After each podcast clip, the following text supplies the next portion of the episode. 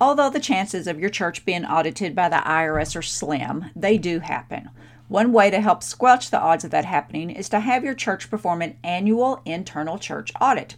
Most churches are not large enough to warrant the cost of a full blown external CPA audit, so an internal audit is just the ticket to help ensure ongoing accountability, transparency, and compliance. In today's episode, we're going to co- cover four reasons to perform an internal audit and some areas that I highly recommend that you include in such an audit. But first, here's another wonderfully kind review left on Apple Podcasts from Kendra J. Gill. She says, Listen, if you're on the hunt for a podcast that's packed with spunk, tips, and motivation, this is it. Michelle is an absolute delight. The topics covered are fantastic, and I always come away with some great tips and insights that I can apply to my own business. This podcast is like a shot of espresso for your bookkeeping soul. I absolutely love that. That was awesome, Kendra. Thank you so much for your creative and energetic review. I'm not a coffee drinker, but I'll absolutely take that espresso shot there. So, without further ado, let's get to auditing. Hello, hello, and welcome to the Bookkeeping with a Purpose podcast. My name is Michelle Brown, and I'm an enrolled agent and church finance consultant, and I love all things Jesus, church finances, business, and books. In this podcast, we're going to discuss the ins and outs of church finances and minister taxes, along with how to serve the local church as either a staff member, volunteer, or through your own bookkeeping business, all while keeping Jesus at the center of everything you do. So grab your notebook and pen to take some notes because we're going to learn all kinds of stuff about church bookkeeping, payroll, compensation laws, tax compliance, and I'll probably throw in an occasional episode on faith and mindset work too. So if this sounds like fun to you, then come on, let's get ready to learn. Hello, and welcome to another episode of Bookkeeping with a Purpose podcast. As you know, I believe that note takers are history makers, and there are some great things in here you can take notes on in this episode, so let's jump right on in.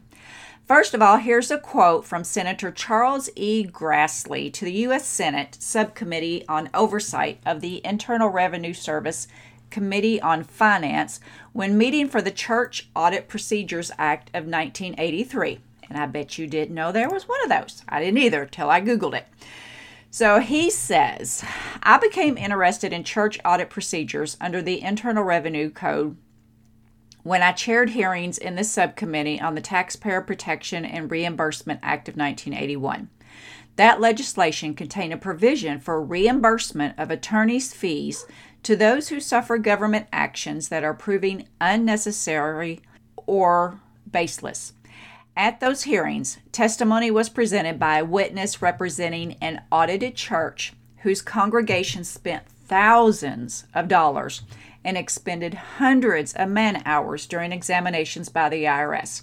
The audit resulted in exoneration, but I was struck by how quickly the integrity, the character, and the moral foundations of small congregations could be undermined by innuendo, rumor, and press coverage during extended IRS examinations.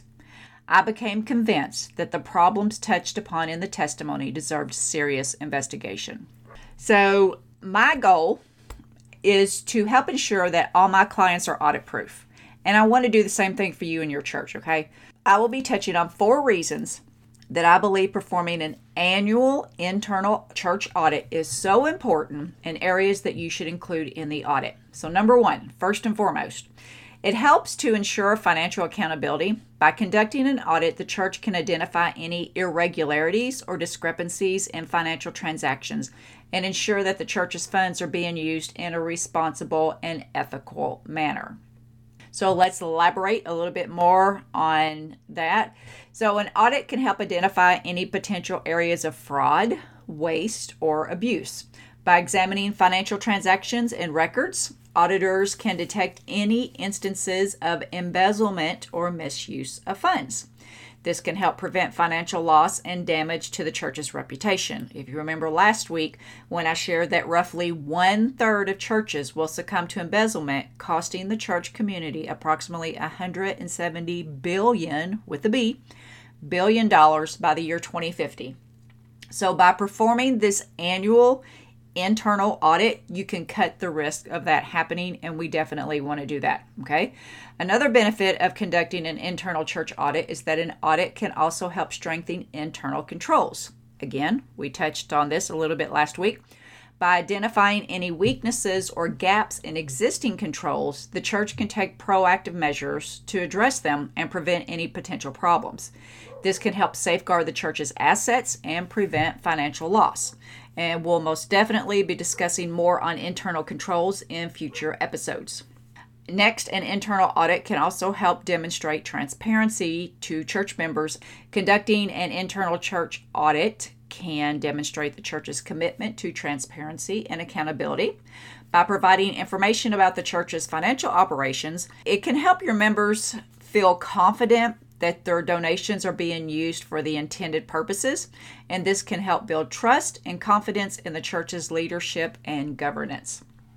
Now, keep in mind, a church member should not be questioning every single expenditure of the church, but if there are legitimate questions on something, an internal audit should be able to address them and then squelch the issue. All right.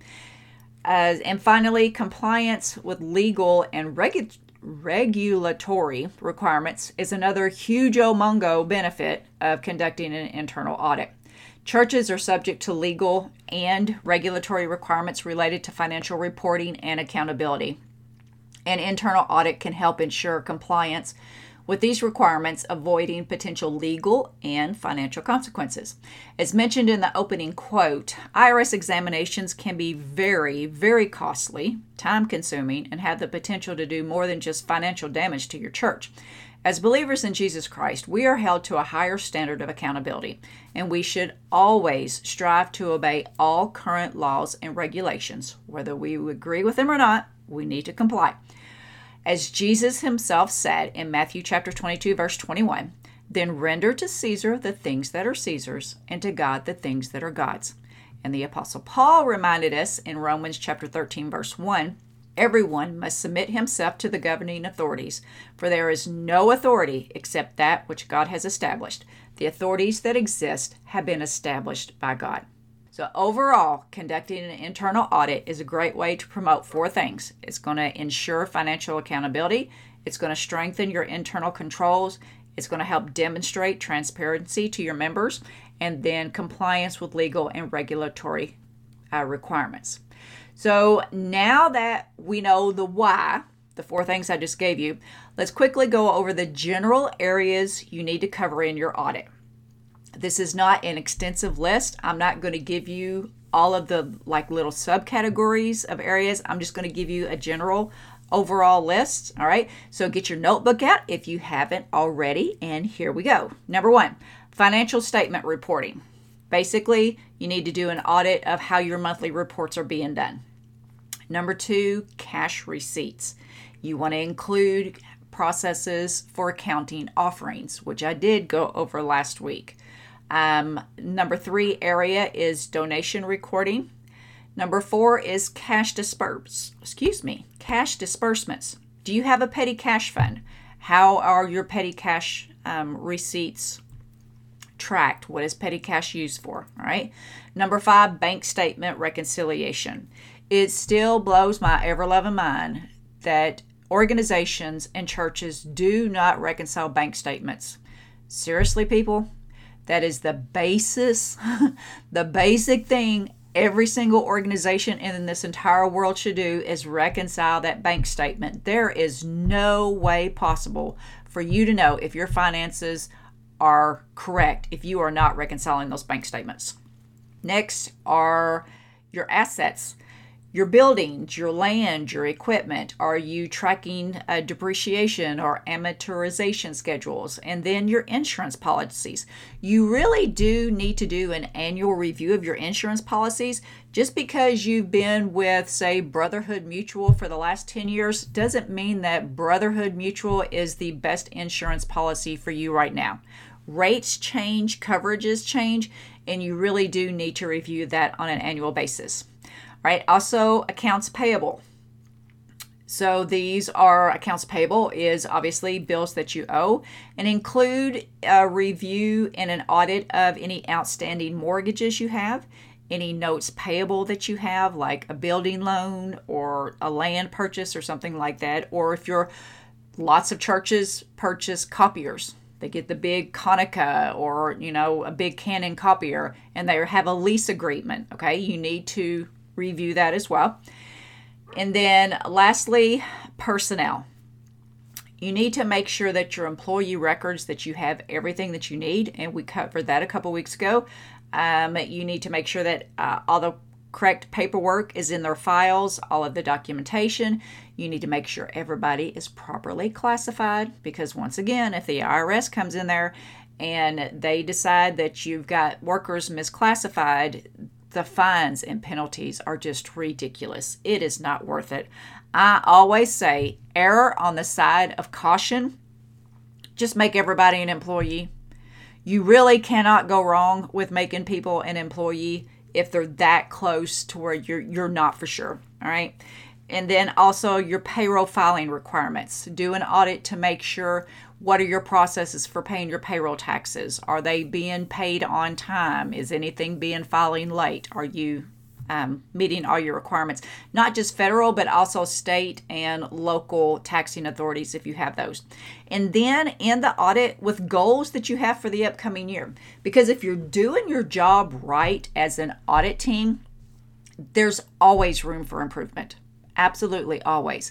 So, no matter how smooth your church is running, no matter how well they're doing, guys and girls, there's always room for improvement. So put some goals on there of what you would like to accomplish um, in the next year as well.